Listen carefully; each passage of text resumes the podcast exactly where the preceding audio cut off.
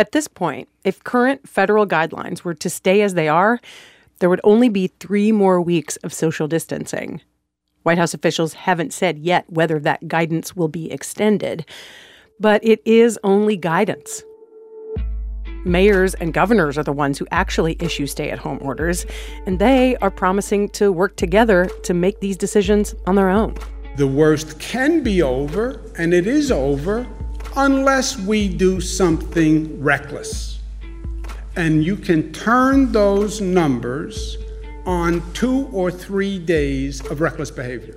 New York Governor Andrew Cuomo, along with governors in other northeastern states, have formed a regional advisory group to plan for when they think social distancing should be relaxed.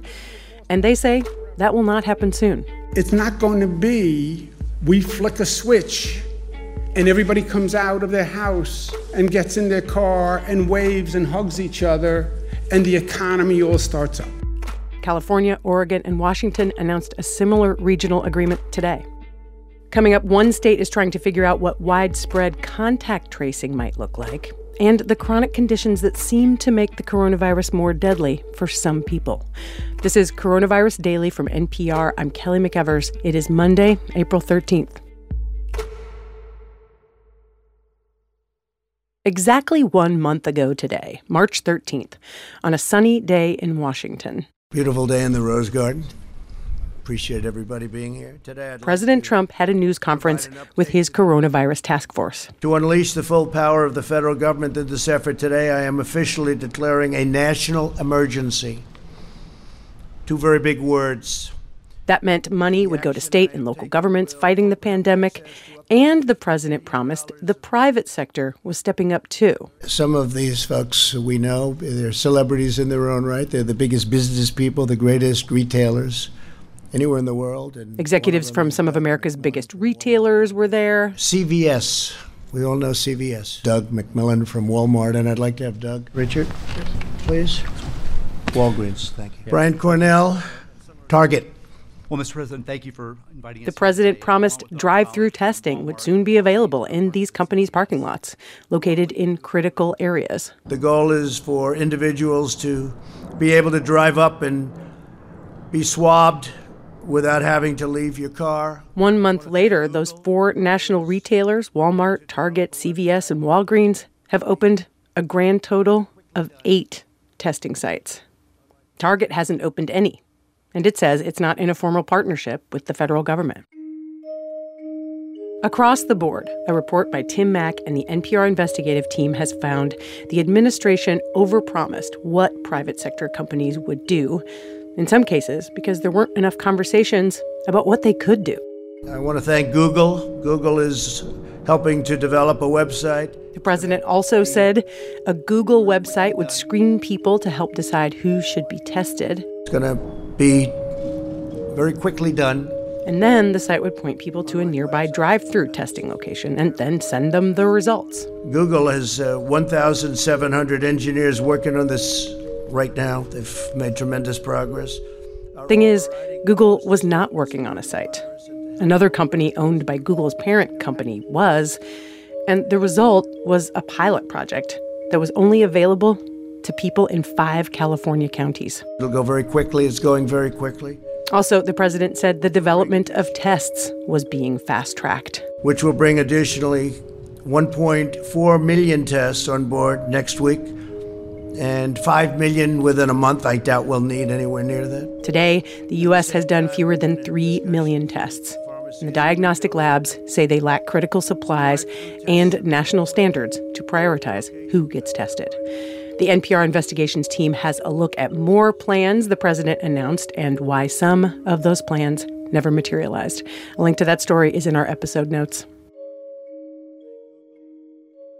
So, the next goal in this pandemic is something known as contact tracing. That's when public health officials test people for COVID 19. And when someone tests positive, that person is isolated. And officials then trace that person's contacts.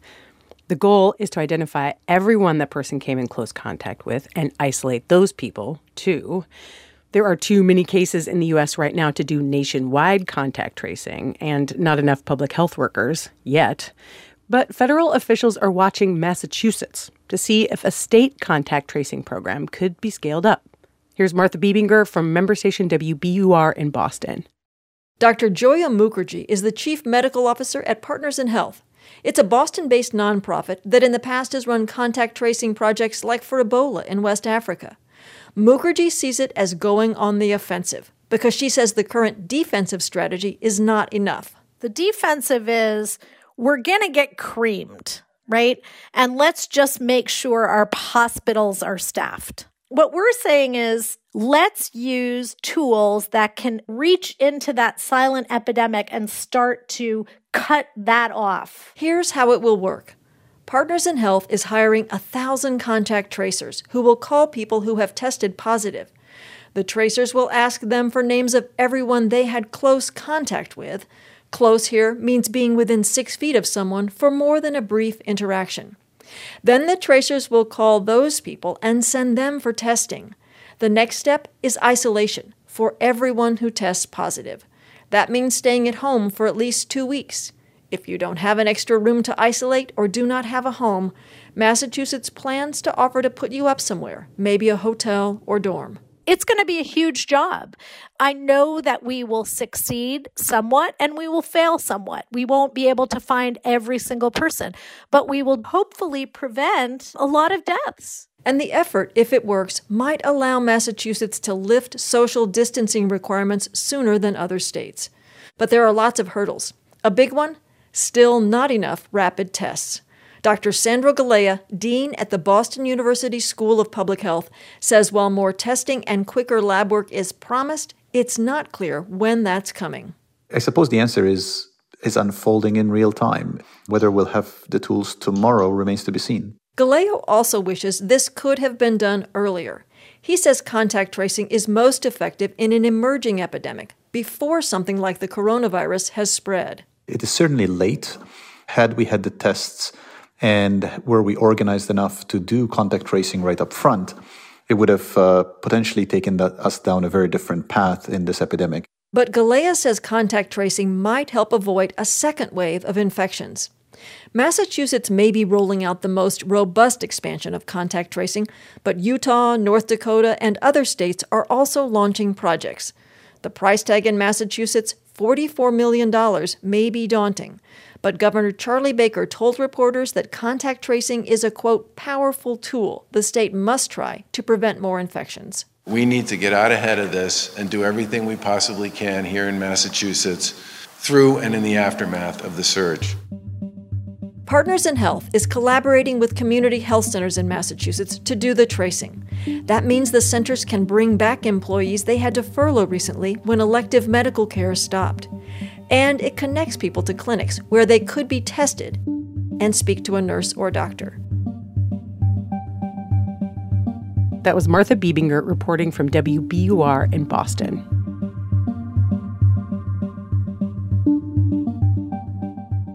Public health officials are beginning to plan for a return to some kind of normalcy and what it will take to get even parts of the country open again. Morning Edition host Rachel Martin talked to NPR's Allison Aubrey about that and also about the pre existing conditions that are making some people more vulnerable to COVID 19 than others. Conditions like high blood pressure, obesity, and diabetes, ones that affect some Americans disproportionately.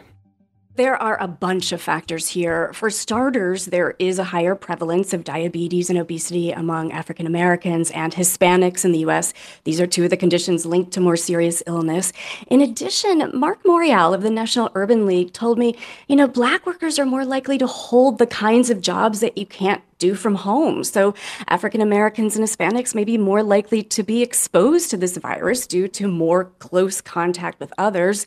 And as Anthony Fauci, the top advisor, has pointed out, there are long-standing health disparities in the country and inequities in access to health care that need to be addressed going forward. Yeah let's look ahead now, if we could. I think everybody sure. is anxious to know when life can start to get back to whatever normal is going to be now. Right. What are officials looking at? What are the factors going into that decision? Well, public health officials are looking at a whole bunch of factors. I spoke to Scott Gottlieb, he's the former FDA commissioner, and he says one key indication to look for is a sustained decline in new cases. Now, that's going to vary depending on where you are, right? So, right. reopening the country won't be like flipping a switch. It is not going to happen everywhere all at once. It will be gradual, staggered in different regions.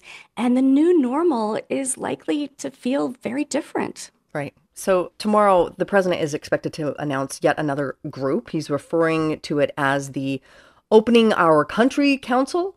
What do we know about it?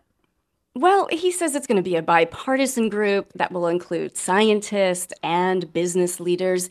And look, there's going to be some tension here because there is, of course, an urgency to get the economy moving again, to get people back to work. But it's also important to continue to protect people's health, right? So Scott Gottlieb says states may take the lead here. And as restrictions are lifted, there are going to need to be systems in place to prevent another outbreak. We're going to hear more in the coming weeks about surveillance systems to track for illness, about mm-hmm. contact tracing. And in the coming months, we're going to get more data on drugs that may be helpful to treat people with COVID. If you have those two tools in your toolbox, a drug that can help prevent disease and rescue people, coupled with a surveillance system that's very aggressive at identifying spread within a local community, within a city, I think that's a robust enough set of tools that this could become a livable threat, that we can get back to a fairly normal way of life and be able to mitigate the risk from coronavirus even before we have a vaccine in place. Now, life will never be perfectly the same until we have a vaccine that can fully vanquish it. And that's at least a year off. So even when social distancing is relaxed, we'll probably continue to see things like limits on big public gatherings. NPR's Allison Aubrey talking to Morning Edition host Rachel Martin. If you are struggling to pay your bills right now, if you're waiting on a stimulus or an unemployment check, we have some advice from our friends over at Life Kit. Kathy Hauer, a financial planner in South Carolina, says she's giving people advice she's never given before. Defer as many payments as possible and worry about it later. But she says don't just ignore the payments. Make a list of all your upcoming bills. Then call each company and ask for forbearance they might be able to delay your payment or put you on a more affordable plan. This is the one time where it's okay to make minimum payments on your credit card. Greg McBride is chief financial analyst with Bankrate.com. He says now is the time to focus on your day to day needs. You can get forbearance on your mortgage or your car loan. You can catch up on those later. There's no catching up when it comes to putting food on the table or acquiring the medicine that you need to stay healthy. You can find a link to the full list of advice and to NPR reporter Yuki Noguchi's story about how to pay your bills in our episode notes. For more on the coronavirus, you can stay up to date with all the news on your local public radio station and in our daily coronavirus newsletter, The New Normal. You can sign up at npr.org slash newsletters. We will be back tomorrow. I'm Kelly McEvers.